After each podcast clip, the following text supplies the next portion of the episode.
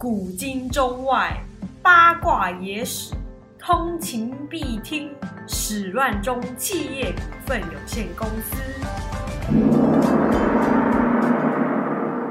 大家好，我是念念。大家好，我是姚丸。今天我们要讲中国版魔戒。My pleasures，自己录爽的，开头就很开心这样。好啦，我们今天就是要来讲，我上一集的时候有说，中华民族是一个很喜欢玉的民族嘛，然后甚至还曾经为了一块玉差点要打起来。其实后后续有因为拿不到玉，然后报复，然后打起来是没错。然后甚至还有人就是为了那块玉，就是付出生命也在所不惜嘛。我们今天呢就是要来讲这块玉的故事。可是，在讲这块玉之前呢，有一点想要讲一下，就是为什么华人自古以来都很喜欢玉，而且你直接说喜欢玉的那个程度，就是已经到为信仰也不为过，就是那么的夸张，就是那么的爱。你知道吗？我后来研究玉之后，发现玉有很多的功能，就突然就变成那个卖玉的商人，有没有？跟大家啊跟大家推销那个玉，对，就是玉有那种保平安、辟邪的效果。就是如果你长期佩戴玉的话，玉它有一些矿物元素，它会慢慢的就是让人体吸收，所以它就会有一些对你身体很好的的微量分子。对对对对对对对对对对，而且玉这种东西它就是很稀有，它没有办法。其实现在还是有人造玉，但是人造玉完全比不上天然的玉，所以玉这种东西你买了之后，它只会涨价，它不会掉价。像黄金它还会浮动，的猫？嗯，玉是完全不会的。所以你就看，如果你的祖先很有眼光，阿妈买个五百块的玉镯，那之后可能就会变成五百万，有很多都是这样的。他就一个手镯可以抵一个房子什么之类的，到后面都可以这样。对，所以趁现在如果有钱的话，赶快买一只。就除此之外，玉是一个很有灵性的东西，就是它几千万年在那个山中，就是因为那个压力什么东西，所以它形成之后，古人就相信说它吸收了天地日月精华，所以它很有灵性。嗯，那后来以科学角度来看的话，就发现说玉中有一些矿物元素嘛，就刚刚有讲。那你长期佩戴的话，它对心脏有好处。对心脏有一些好处。那还有经过卫福部认证，它是医疗级的吗？不知道有没有医疗级的，但是就是有好处，就是它有一些什么镁啊、铁啊、铜啊，就那些，所以你佩戴玉石的话，那些微量元素会被人体吸收嘛，那就会活化细胞组织，所以你长期佩戴的话，它可以改善失眠，也可以抗忧郁，就超棒哦戴玉有那么太多好处了吧？真的很像商人的卖。对啊，我就说我现在是卖玉商人啊，怎样？而且你知道吗？就是我刚刚不是说玉它是很有灵性的吗？它会把你的坏运气给释放出去，但是会把好气给你。它在养你的同时，你也在养它，就是互养过程。你只要养它三年，它就会养你一生。因为玉它是个很硬的东西，如果你是个大拉拉的人，你在那边敲来敲去，它就很容易就会碎掉。所以你在戴玉的时候，其实不知不觉中，你就会开始变得很有气质。对，你的个性就会跟那个雨一样，变得非常的温润，然后就觉得哇，我好像很需要哎、对，你需要一个。对不对？是不是？股 东股东，叫股东干嘛啦？自己去买啊！哎、之后我们这个节目走向就会变不一样，就变得非常知性，我就不会在那边大笑演戏啊什么之类，然后被人家嫌说我笑声很吵，我就会非常有气质。你不觉得这是一个很好的投资吗？不要让感笑回我好吗。好了，我们现在开始来讲故事。真的，我们今天就是要来讲和氏璧的故事。嗯，那我们就觉得说，这个很像中国版的魔戒，就是一块玉而已，但是大家都想要争抢它。为了这块玉，有人差点要付出生命，然后甚至两个国家打起来。那这块玉呢，就叫做和氏璧。所以，我们今天要来讲和氏璧故事。故事是从春秋开始，我们之前有讲过很多伍子胥啊、屈原啊这些故事嘛，所以你大概知道战国春秋的人个性大概是怎样吧？戏剧化，嗯，很有耐心，然后有一些很智障。可是现在也蛮多人也是这样的啊。现在不会有人花十年去报仇吧？不一定哦。哦，好吧，因为我自己不是那一种人，我们就是属于就是今天气一气就结束的那种。对啊，过了就过了。对啊，然后我就觉得春秋战国人就是很戏剧化嘛，然后个性很分明立体嘛。那有些人是会愿意为了捍卫自己价值观而付出生命，像那个晚沙女嘛，还有那个渔夫啊，对不对？那种伍子胥说你不要说出去，他说好，他就自杀，但他永远都不会说出去，就是这样，总是会做出一些很激烈的行为去捍卫他价值观。但是这样说起来，怎样？那个渔丈人他就说出去了，他跟他儿子说、哎，没有啊，不知道他到底有没有讲啊？那个有没有说那个是你自己编的好不好？你就说什么他回家拿餐饭的时候跟他儿子讲，这是你自己编，这一段是你编的。很合理啊，我觉得很合理、哎 好啦，所以我们今天要讲那个和氏璧故事，事情是发生在春秋年间，所以你就可以想象那个故事可能会有一点戏剧化。他在讲说，楚国有一个人叫卞和，有一天在山上就发现有一块石头非常光滑。啊，下雨的时候，雨水落在那个石头上，但是那个石头不会湿哦。哇哦，竟然有凤凰飞过来，然后落在那个石头上，他就觉得说这块石头不简单，也许里面是一块宝玉，所以他就把那块石头挖出来，打算把它交给当时的楚国的国君，叫楚厉王。那楚厉王就看到了那块石头嘛，立刻去找那个玉匠，去看那石头里面到底有没有玉。结果那个玉匠看了那个石头一眼，就说这只是一普通石头。它里面没有玉，那楚厉王就很生气啊，就想说你这一个穷困潦倒的这个普通平民，就想要拿一块石头来骗我，我是一个国君呢，我怎么可以被我的平民老百姓骗？所以他就很生气，他就命令就士兵砍断卞和的一条腿。楚厉王死掉之后，就换楚武王继位。那卞和他又不死心哦，卞和他又抱着那一块石头，拖着剩下一条腿，又把那个玉献给那个新继位的楚武王。嗯，那楚武王呢？他又找了玉匠来看，那玉匠又看了一眼，就说：“啊，这就是石头啊，这就是只是普通的石头，里面没有玉啊。”所以呢，楚武王也很生气，就说：“你骗我爸就算了，你又骗了我。”所以呢，他又命令别人又把卞和另外一条腿砍掉，所以卞和两条腿都没了。那后来呢，楚武王之后呢，继位是楚文王，经历了三个国君喽。到楚文王的时候，他又想要去献玉，他就没有腿，他没办法移动。所以他就抱着那个玉在家里哭，哭到后流血泪。然后那个血就滴到石头上，然后石头就感动，然后就有玉产生。我以为你是说那个玉就化成一个人，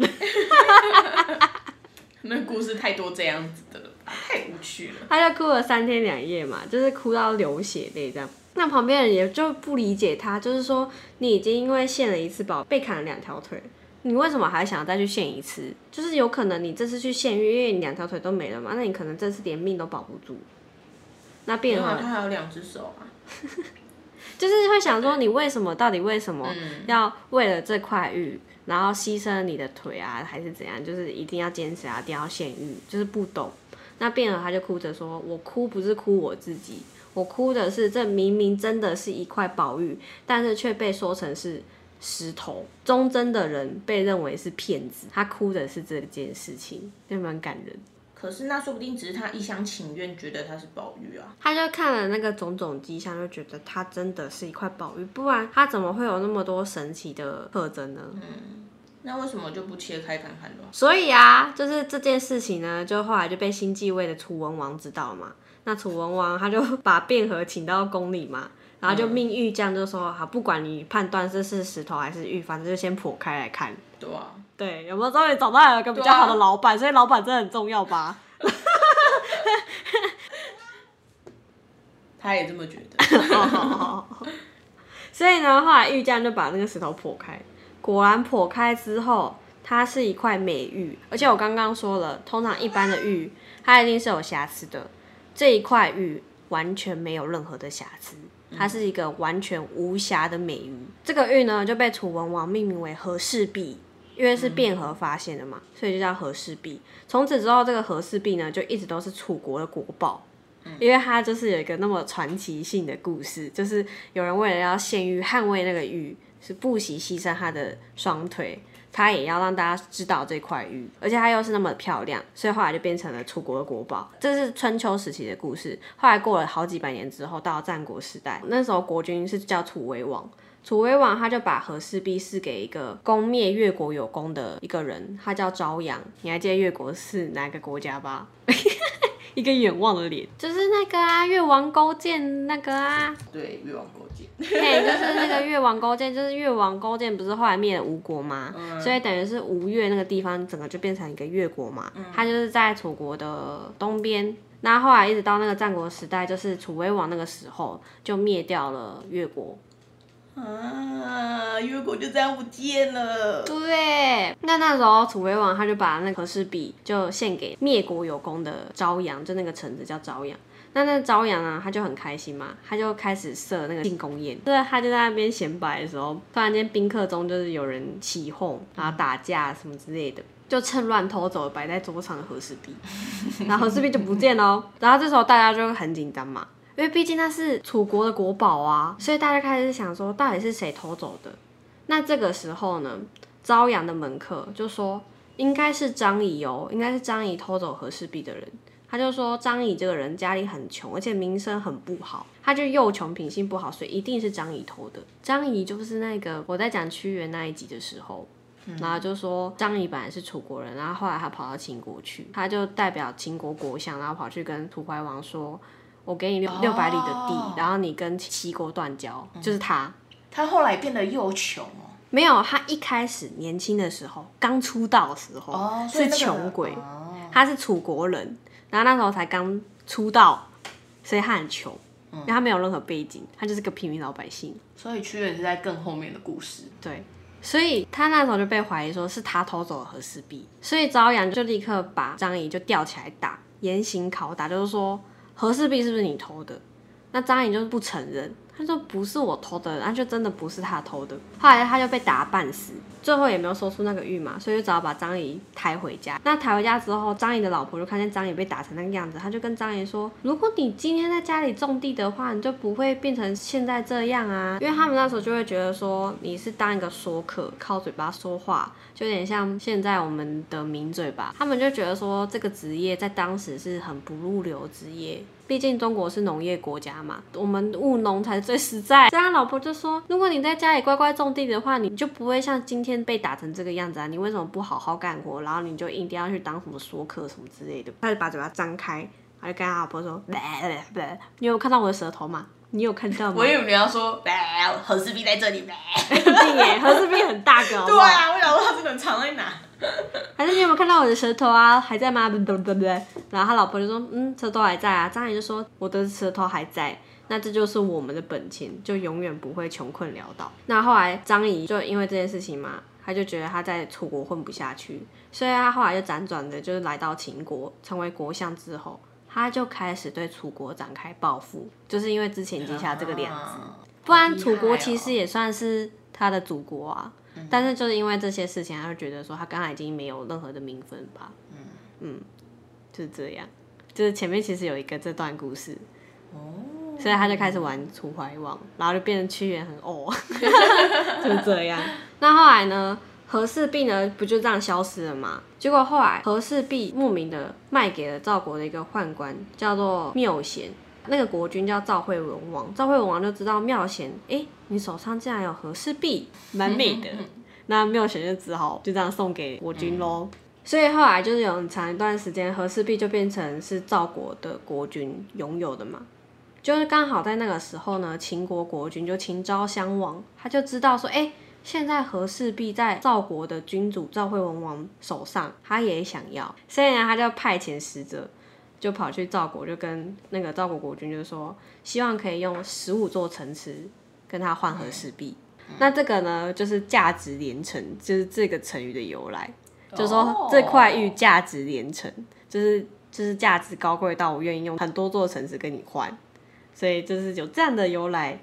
那那时候。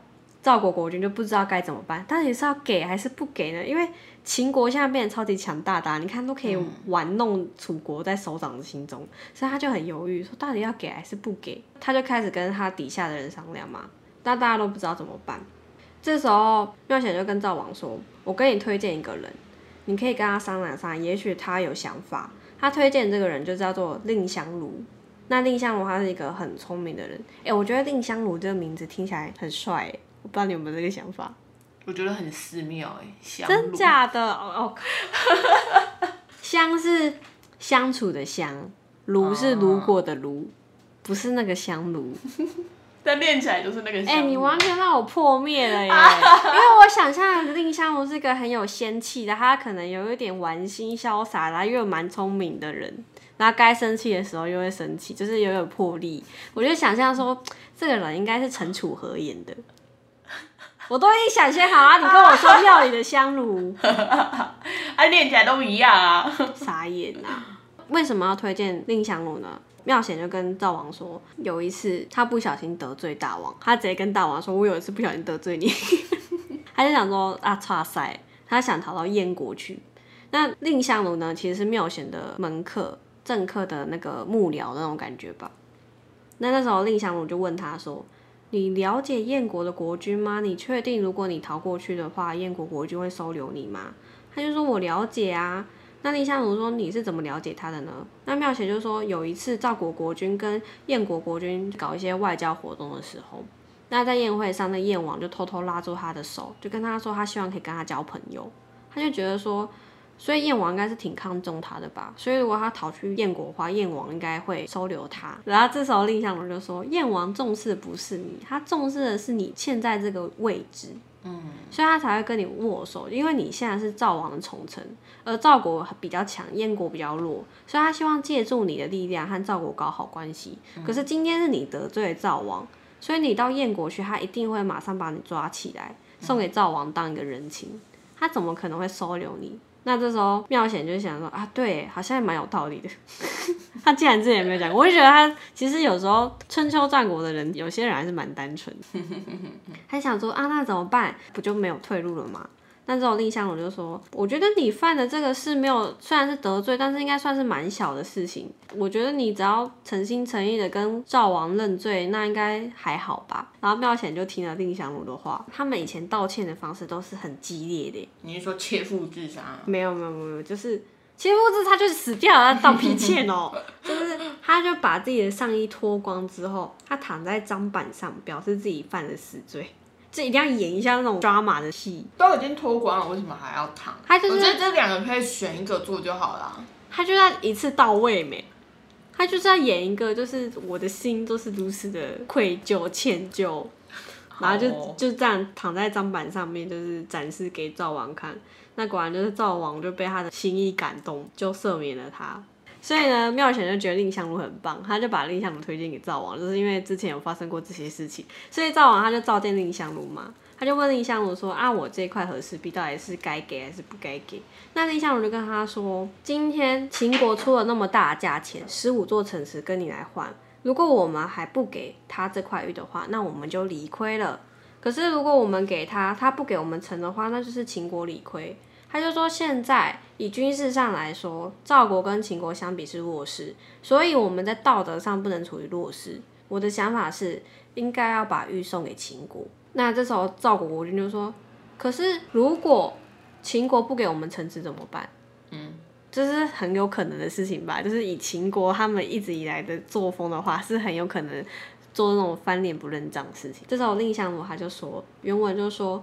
臣入赵而必留秦，臣不入，臣请完璧归赵。这就是“完璧归赵”这成语的由来。他意思就是说，臣给了赵国，那和氏璧就会留在秦国；如果臣不给赵国，那我就会把完整的璧拿回赵国去。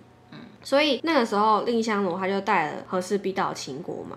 那在那个秦国那个宫廷上，秦昭襄王就是看了那个和氏璧，他觉得哦，真的很美，这块玉真的很棒。看完之后，他又传给大臣看，大臣看完之后又拿去后宫给那些嫔妃看。但是他在那边传来传去的过程当中，他完全没有提任何一毛字，就是说他要给赵国十五座城池这件事情，完全没有讲，完全没有提到。那这时候蔺相如他就看了这个局势之后，他就觉得说，感觉他真的不会给。哎、我真的觉得，好像有两个事情很重要，就是老板很重要，然后派出来的大使也很重要。因为我觉得，如果今天派出去的是楚国大使，嗯，那感觉又是另外一个故事，就就是是说好吧，那我晚点再来收。你会给我十五座城池吧？好，我在这里就先放你这，你之后再给我十五座城池，然后你再回去。有没有？我真的觉得这很像楚国作风。如果今天换了一个人，那今天故事走向完全就不一样。嗯，这时候蔺相如就已经察觉到秦国没有要给十五座城池的意思，可是现在和氏璧在他们的手上啊，那要怎么办？而且他已经答应他的老板说还要完璧归赵了，他就想说，那首先最重要的就是要先把宝玉给骗回来，至少要先拿到手上才有筹码跟他谈嘛。所以呢，他就跟秦王说，哎、他就扮成那个后宫嫔妃。他现在就在那个朝廷上，要怎么办？哦，好可惜哦。他就跟那个秦王说：“哎、其实那个和氏璧，你不要看它好像没有瑕疵，其实还是有一点点点瑕疵哦，就你可能要小心。”那这时候秦王就说：“哎、是吗？我没有发现到上面有瑕疵，是哪里有瑕疵？”他就赶快把那个和氏璧拿给蔺相如。嗯，那蔺相如不就立刻拿到和氏璧吗？他就一拿到和氏璧之后，他就开始紧紧抱着和氏璧，怕被人家抢走，然后就开始退退退退退，然后就退到那个柱子后面，背靠着柱子，因为他就很怕有人从后面来抢他，就是怕被偷袭，反正就紧紧抱着那个和氏璧，他就拿那个宝玉，然后就跟那个秦王讲说，当时我来送宝玉的时候，很多人都在怀疑秦国不会给赵国城池。但是我认为说，就是百姓之间都不会互相欺瞒，就是都会讲究信用。何况秦国这样一个大国国君，呢，因为我是这样相信的，所以我才把宝玉拿来。但没想到大王拿到宝玉之后，不但子对我，对，就是不但你拿给大臣看，还给后宫看，然后从来都没有想要跟我讲十五座城池的事情，所以我觉得你根本就没有诚意。所以他就说，如果你今天要逼我，你不给我十五座城市的话，我今天我的脑袋就跟这块玉一起撞碎在这个柱子上。他就睡啊，他果拿得到玉就好了。他说他今天要跟那块玉一起撞，就等于说他的头碎掉，那玉也会碎掉。欸所以到底要怎么撞啊？他会先把玉这样放在墙壁上，然后再用头，然后再去撞那个玉，是不是？不是啊，就是还是他要先把玉敲碎？我觉得是同时同时就拿着手上拿着玉，然后跟那个头就是一起撞那个柱子啊，这是可以的啊。他完全没办法同步吧？玉会被天打到啊。反正不管怎样，两个人就会撞，都会撞嘛。奇怪，你为什么要追究这个细节呢？我真的不懂哎、这个细节很重要吗？反正就是他就带着那玉一起撞柱子嘛，好了，你还要那边追究他的动我就不作，能脑补一下哦，奇怪。那你脑补啊，你脑补啊，啦，这有什么好纠结？不就是拿着玉一起撞嘛？好美。反正他就演了这个戏，这时候大家就很紧张。大家不是紧张他撞墙，他紧张的是他手上那一块和氏璧要撞墙了，会碎掉。然后秦王也很紧张，就说：“哎、你不要撞，我给你，我给你，你不要把那个玉撞碎。”所以他就赶快叫别人拿地图过来，那就开始说：“好啦，那那这座城、这座城、这座城，总共十五座，全部给赵国。”这样，蔺相如就一看就觉得说。秦王还是没有诚意，他只是怕他真的会把和氏璧拿去撞碎，所以他才赶快随便分个十五座城池给他。他还是觉得他不会把城池真的给他。如果今天是楚国大使的话，他说好，那可以了，那我回去了。而且拿很开心拿个那个地图回去给楚王交代，那那个年代要怎么给城池啊？就是政权转移，就完全就是治理的那个军队什么的就会完全不一样啦。嗯他就会给你跟你交接呗，所以他还是不相信啊。之后蔺相如就说：“我来到秦国之前啊，赵王非常重视这件事情，因为毕竟和氏璧还有非凡的意义嘛。他就说这是一个非常重大的外交活动，所以他当时呢，他还沐浴斋戒，就是他不喝酒、不吃肉、不碰女人，总共沐浴斋戒了五天，而且还恭恭敬敬的写下国书，就为了让他把宝玉送过来。所以，如果大王你今天想要得到这块宝玉的话，你也要斋戒五天，而且你要设下九宾之礼，就是最隆重的外交礼节来迎接这块宝玉，我才可以把宝玉给你。那这时候秦王他就一看说啊，和氏璧在蔺相如的手里，那就完全没办法谈判啊，啊，就是在他手上啊。他就说好吧，他愿意这样做。所以呢，蔺相如他就抱着和氏璧呢，就回到他的客栈，打算要趁着五天的缓冲期，偷偷把宝玉走私出秦国，回到拿回赵国去。所以呢，他就一回到客栈之后，他就马上告诉他手下，赶快穿上平民老百姓很穷的那种衣服，再把宝玉藏在身上，逃出秦国去，回到赵国去。所以就这样子，和氏璧就好好的回到赵国。哦，那五天之后嘛，秦王已经沐浴在戒五天啦，他就在朝廷上设九宾之礼，准备要好好的迎接那块玉，所以他就叫蔺相如进来。结果蔺相如进来的时候，他竟然大摇大摆，他手上完全空空，没有任何东西。嗯，秦王就问说：“啊，宝玉嘞？”蔺相如就说：“哦，已经送回赵国了。” 这时候秦王就超级生气的、然后蔺相如就说：“秦国从秦穆公开始，二十几个国君，没有一个国君是骗子。就是从那个什么张仪啊，欺负楚国啊，玩楚怀王啊，那些有的没的屁，他就跟他举了就是历代秦国是如何的骗周遭的人的例子。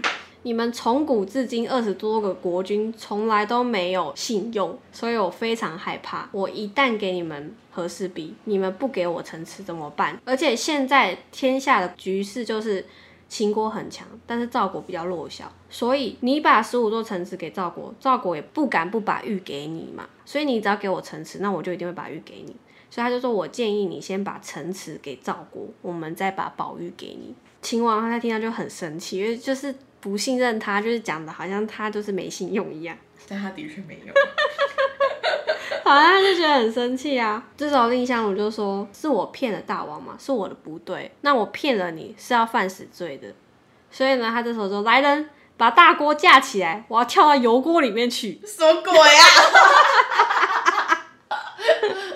超级战国时代风格，对不对？而且为什么是油锅啊？为什么不能拿四剑来就好了，或者四毒药？他就是要有一个戏剧性的那种，他就是舞台剧，演出嘛有大道具。对啊，对啊，这样才比较你知道？刚刚那个道歉也是啊，就是他们一定要让一个盛大的演出，他们来感人。好累哦，在那个年代当下属很累，动不动就要搬那个台啊，或者是搬砧板，啊，油锅啊，好累哦。哎、难怪这个故事都没有人拍成电视剧，因为美术组会很累。是这样吗？秦王呢就看到蔺相如那么的无所畏惧，竟然就是自己叫人把油锅端出来，还要自己跳油锅里面，而且他讲话其实好像也是蛮有道理的啦，可能理直气壮啊、慷慨激昂的样子。后来秦王就说：“好了，算了算了算了，就算杀了你，和氏璧也不会回来啊。”就把蔺相如送回赵国去了。那蔺相如就这样子安全下庄 safe。那秦王他放过蔺相如嘛？那赵国也没有给秦国和氏璧嘛？那当然就是秦国也没有给赵国十五座城池啊，哈，这这个交易就到这了哦、就结束了。因为他本来就没有打算给他十五座城池，他就是想要把那块和氏璧抢过来。就殊不知蔺相如没有像楚国一样那么笨，他完美的守护了和氏璧。不然如果今天是楚国的话，搞不好秦国拿了和氏璧之后，还又拿了楚国的十五座城池。我觉得这是很有可能的吧？对，所以就是秦王他本来打好如意算盘就没有啦，他当然也不会给他十五座城池跟他交换，等于说赵国其实跟他之间有一点嫌隙了，赵国还是遭到报复。但嫌隙也是他自己用的，人家又没有想要跟你。他就很阿爸，他就是想要什么东西，他就不想要自己吃亏跟他交换嘛，他就想要直接拿到，可是他现在没办法拿到，所以后来完璧归赵之后，赵国还是遭到报复。就隔年，赵惠文王十七年的时候，秦国就攻占了赵国两座城池，后来又隔了一年，又占领了另外一座城池。然后第三年的时候，他直接攻进赵国，斩首了赵国三万人。所以就等于说，在完璧归赵之后，连续三年秦国对赵国实施军事打压，就是因为没有拿到那一块和氏璧，很糟糕哎、这个君王，就是为了那一块玉这样发动战争。好苏联哦，是苏联吗？我不知道，反正就很像共产阿公。对共产主义。后来一直到公元前两百七十九年的时候，那时候秦国有一个非常庞大的计划，就是他想要发起进攻，攻打楚国。计划就是间接促使屈原自杀，就是因为他攻进了楚国首都，就那一件事，他那时候正在计划中。那那时候就是秦国，他要避免就是楚国跟北边的赵国就是两线作战，就是如果他们两个联合起来的话，就秦国就会变得很难打楚国，他就很怕他们两个联合，所以就在秦国对楚国作战之前呢，秦王又想要跟赵国搞好关系。哼所以呢，这时候秦王他就写信给赵王，就说：“哎、我们可不可以出来聊聊天呢、有没有觉得这个好像有一点既视感呢？嗯，哎、股东如果有点不太了解我们在讲什么话，你们可以去听屈原那一集。那赵王看到他就很紧张，不敢去啊。就因为在这个会面之前呢，就是楚国的楚怀王就是这样被骗到秦国去了，然后软禁致死的嘛，才刚发生完，然后秦王又在那边约他，他就很害怕，他就想说，我到底该去还是不该去？这时候赵王手下大将军廉颇和蔺相如都要求说，你应该要去，你不能示弱。所以呢，赵王他就听从就是手下臣子的意见，他就准备要要去见秦王。大将军廉颇那时候就跟赵王就做了一个约定，就是说，估计就是你从我们的首都到那个名池，大概要需要三十天，一个月的时间。如果你三十天之内可以回来最好，但是如果你回不来，你被软禁了，那我力求某某人可以来做国君，继承你赵王的位置，这样可以吗？那赵王就答应了，就是他已经做好一个赴死的准备，对赴死准备，然后才出发他去那个渑池这样。那后来赵王他到渑池聚会的时候，其实一开始气氛还是蛮和乐的，就是大家都在那边喝酒啊什么什么的。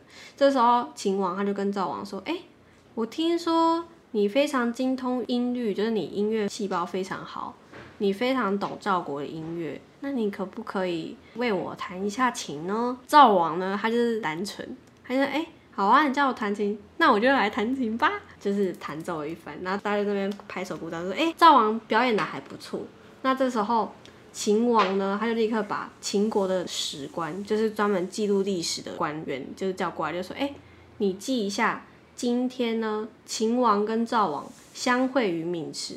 那赵王呢，他为秦王弹琴，嗯，变得好像赵王他服侍秦王，然后为了他听起来真不爽。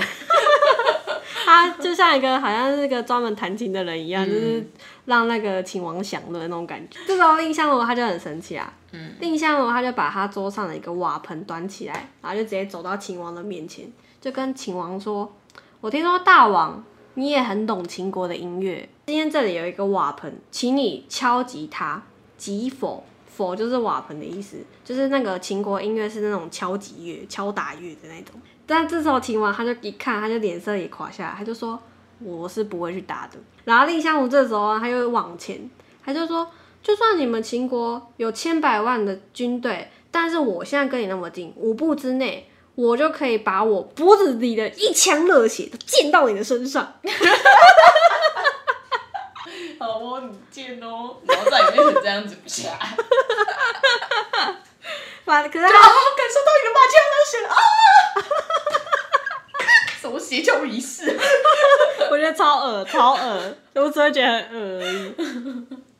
反正他就已经讲出这种我要跟你拼死的这种话，就是呛秦王了嘛。秦王周遭那个护卫就立刻要冲过来，然后把蔺相如抓起来。但是那时候呢，蔺相如已经非常生气了，他就使出了霸气。他的那个士兵们都被震飞，没错，哎、真的啊，好强哦！史书上就说蔺相如怒发冲冠啊，就他就他是超级赛亚人哦 他就使出霸气，就睁大眼睛就呵，不要过来！然后秦国的侍卫全部都被吓坏，就退下去了，超恼。好没用的侍哦我也觉得，反正就是蔺相如他就使出了霸气嘛，就让那些军队动弹不得，所以呢就没有人保护秦王啊。所以秦王就是虽然很不爽，但是因为没有人可以保护他，他就还是拿起筷子就一时一时在那个瓦盆上敲一下。李蔺相如这时候就把赵国的史官叫过上来，就说写上今天赵王跟秦王会于渑池，赵王命令秦王打击鼓。但严重不佳。我觉得这样子互相反击，真的很像小朋友。那这时候就换秦国的那些大臣不服气啊，不是啊，啊都是大臣不服气，啊居然本人都没意见哦。有啊有啊，青蛙他不就不爽吗？但是因为没有人保护他，所以他只好一时一时用筷子敲一下。是啊这时候又换秦国大臣不爽，就说秦王要生日了，你们应该要割下十五座城池送给我们秦王，当做生日礼物啊。我生日你也没有送我啊，那蔺相如就说：“啊，礼尚往来啊，既然要我们割十五座城池，那也请秦国把你们的首都咸阳割过来送给我们赵王啊，嗯，就当生日礼物啊，互相送。对啊对，礼尚往来。”就开始在那边互吵，秦昭襄王就想啊，算了算了，因为这个本来就是他先开始的嘛，是他先叫赵王弹琴的、啊。他说好啊，算了，大家不要吵了。然后后来这件事情就没了。他们就安全的完成了这个聚会，这样等于说赵国就这样安全下庄。当时为什么秦国他没有像对楚国一样，就是对赵国动手，就是因为当时其实赵国的军事力量其实还是蛮有实力的。另外就是因为秦国他要准备对楚国用兵，他也一定要跟赵国搞好关系，因为如果他惹毛赵国的话，赵国跟楚国联手，就等于说变成一道墙挡住秦国，那这样他真的不能打。就是因为这样，所以后来这件事情不了了之。那渑池会之后呢，秦王他就命令他，就是他的孙子啊，就秦王的孙子，叫做异人，就送到赵国去做人质，就表示说我不会攻打赵国，定了一个盟好的条约。那过去通常是比较弱小国家会送给强国人质，但是这一次渑池会上是秦国主动提出说，我把我的孙子送到赵国去做人质，所以等于说这是一个赵国非常重大的外交胜利。那这个异人是谁呢？异人呢，就是秦始皇的爸爸。啊，然后后来被吕不韦救出来，对对对对对对对，我真聪明。没错没错，就是他。所以等于说赵国他守护住了和氏璧，同时也取得外交胜利。这时候就要该说什么是到底是老板英明，还是手下的臣子也要很棒呢？这是完全不一样的。就是老板跟走向臣子他们的想法是要在同一条线上，对才能相辅相成。必须老板要信任手下的人。啊，所以在这几次秦国跟赵国之间对招，那赵国都蛮 safe 的嘛，就是安全下庄啊。但是呢，在西元前两百二十八年的时候，赵国呢还是被秦国攻灭了。那一定是因为那个香炉死掉了。所以最后秦国还是拿到和氏璧。那关于赵国灭亡这件事呢，其实也是蛮传奇的。赵国人为了救国，其实也是使尽了洪荒之力。就这故事其实也是蛮精彩。所以呢，之后如果有机会呢，我再做一瓶市集讲解。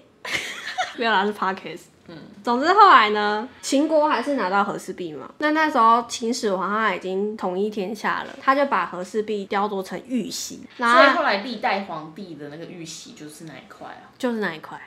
哦，他就命令，就是他的丞相李斯呢，在那个和氏璧上，就那块玉玺上面刻下八个字，那八个字叫做“受命于天，既寿永昌”。后来这一块玉玺呢，就变成历代皇帝的传国玉玺。从此之后，这块和氏璧呢，就成为皇帝的宝印，跟天授皇权的象征。就等于说，你传承到，如果你是正统继位的话，你就一定要拿到那一块玉玺，它就变成一个非常重要的象征，有没有？虽然他打从一开始出生就不平凡，但是后来就是秦始皇又赋予他这个重责大任。但秦始皇也蛮有渐渐之明，他不是科说秦始皇，不是科姓名章。是我的话，感觉就会科姓名章。所以你才无法成为秦始皇。所以在秦朝之后数百年，拥有传国玉玺就成为中国历史上被承认为正统帝国条件嘛。嗯。所以就算是改朝换代也不例外。所以从秦朝开始呢，这块玉玺总共传承一千多年。所以等于说和氏璧，它就这样见证了中国一千多年的历史。他就看着那个朝代更迭啊，然后朝廷上的害人跟被害啊，他就见证啊，然后然后被人家篡位啊，然后登基什么的，他都很经历过。的存在欸。有一点，嗯那有时候他也会参与其中。像西汉末年的时候呢，有一个宦官王莽，他想要篡位，所以他必须要以玉玺的那个权威正统性来证明他自己合法性嘛。嗯，那那时候玉玺呢，它是由王莽的姑姑，就是汉孝元太后。王政君掌管，那王莽他就逼迫王太后交出玉玺嘛，那太后就不愿意呀、所以他就把玉玺重重摔在地上，啊，玉玺很痛。他就想借此想说啊，如果玉玺坏掉、碎掉的话，那这样王莽就没办法拿到玉玺，他就没有办法就是篡位这样。但从此之后就没有玉玺。没有啦，玉玺呢，他就只有一脚被摔坏而已，就落了一脚这样。那后来玉玺呢就被王莽捡起来，他就得到了这个国家，得玉玺得这个国家，太扯了吧！就是这样啊，就像魔戒一样啊。太后完全没有任何的屁用。因为其实基本上那是一个逼宫，就是其实基本上就是太后她就被军队这样包围了，就只差那个玉玺，但她又不想要，所以她只能做最后挣扎，就是把玉玺丢在地板上。他不如跟那个香炉一样，怎样？抱着玉玺，然后推到墙 边。今天我死，这个玉玺也会一起死他就是想要把那玉玺弄碎，所以他才摔地板上的啊。但他没有继续撞墙啊。人家他有没有撞墙，人家根本不在意，好不好？就像那像撞墙，其实没有人在意，大家在意只是那块玉而已。哎，所以他就把玉玺摔在地板上啊，那就玉玺没碎掉，他就只是落了一角而已，他就缺了一个角，然后王莽就默默把那块玉玺捡起来，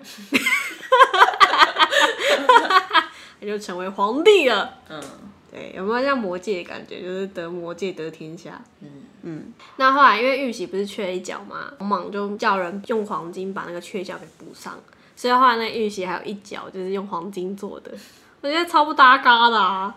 为什么不是捡那个碎片，然后再把它粘回去吧？那碎片跑到哪里去不知道。哦，反正后他就用黄金把那个缺角补上。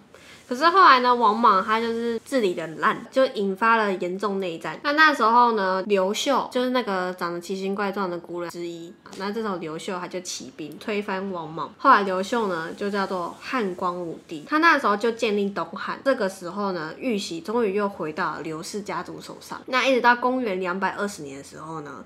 曹丕呢，他逼那个汉献帝把位置让给他，传国玉玺呢，最后又来到曹家的手上。曹魏呢，他就命令人。在玉玺的那个左边呢，刻下另外一行，叫做“大魏受汉传国玺”。就魏就是那个曹魏的魏，汉就是汉朝的汉，所以说大魏受汉传国玺，就是说是汉国把这个国玺传给魏的。那对后代来说很没有价值，因为他就觉得说魏朝应该就之后就是永流传这样。那可是呢，一直到魏元帝，就是曹魏，他才刚治理没多久，就被晋朝篡位，百科了。所以呢，玉玺呢，他要落入。入了那个晋朝司马氏，就晋朝是司马建立的，就是那个姓叫司马。嗯，汉朝是刘嘛。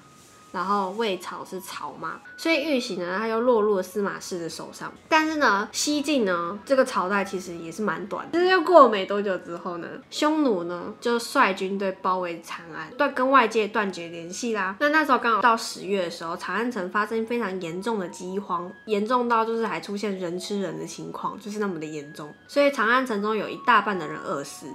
所以一直到十一月的时候呢，晋明帝就是晋朝的其中一个皇帝呢，他就派他的官员，就是向那个包围他的那个匈奴，就是送上投降书，然后自己乘坐那个羊车，一样也是脱去上衣，他就嘴巴衔着那个玉玺，叫侍从抬着棺材出城投降。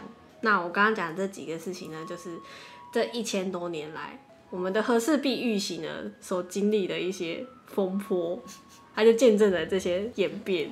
他好无辜哦，就在被摔啊，然后被叼着啊什么的都有。所以呢，这个和氏璧呢，它就从清朝开始，汉朝、魏晋、隋唐不断的传承，是成为历代王朝传国玉玺。可是，一直到唐朝后期，就是五代十国那个时候发生的一些战争，后来这个玉玺呢，它就在动乱中下落不明，一直到现在都没有被找到，啊，就消失了，不见了。这是一个非常传奇的玉，那这就是我们今天的和氏璧的一生哦。竟然下落不明，好难过。对啊，也许它就像魔戒一样被丢到某个火山口里面吧。好吧，看来有时候当一颗石头也不太好呢。就是美玉啊，如果你长得太漂亮就无法，你就必须要有一些波折。可能太美也是个错。对呀。My。好啦，如果大家对听完和氏璧这个故事之后有一些想法的话，也可以欢迎跟我们说说。嗯，那我们是十万中企业股份有限公司的频道，我们会在每周四更新，欢迎追踪我们，可以在 IG 搜寻我们，我们是 U Story 点 Podcast，你也可以直接打十万中企业股份有限公司啊，反正就点开下方资讯栏就有连接可以过去啊，这不是最快的吗？好啦，拜拜，就这样，拜拜，拜拜，就这样，拜拜。拜拜，就这样，拜拜，拜拜，就这样。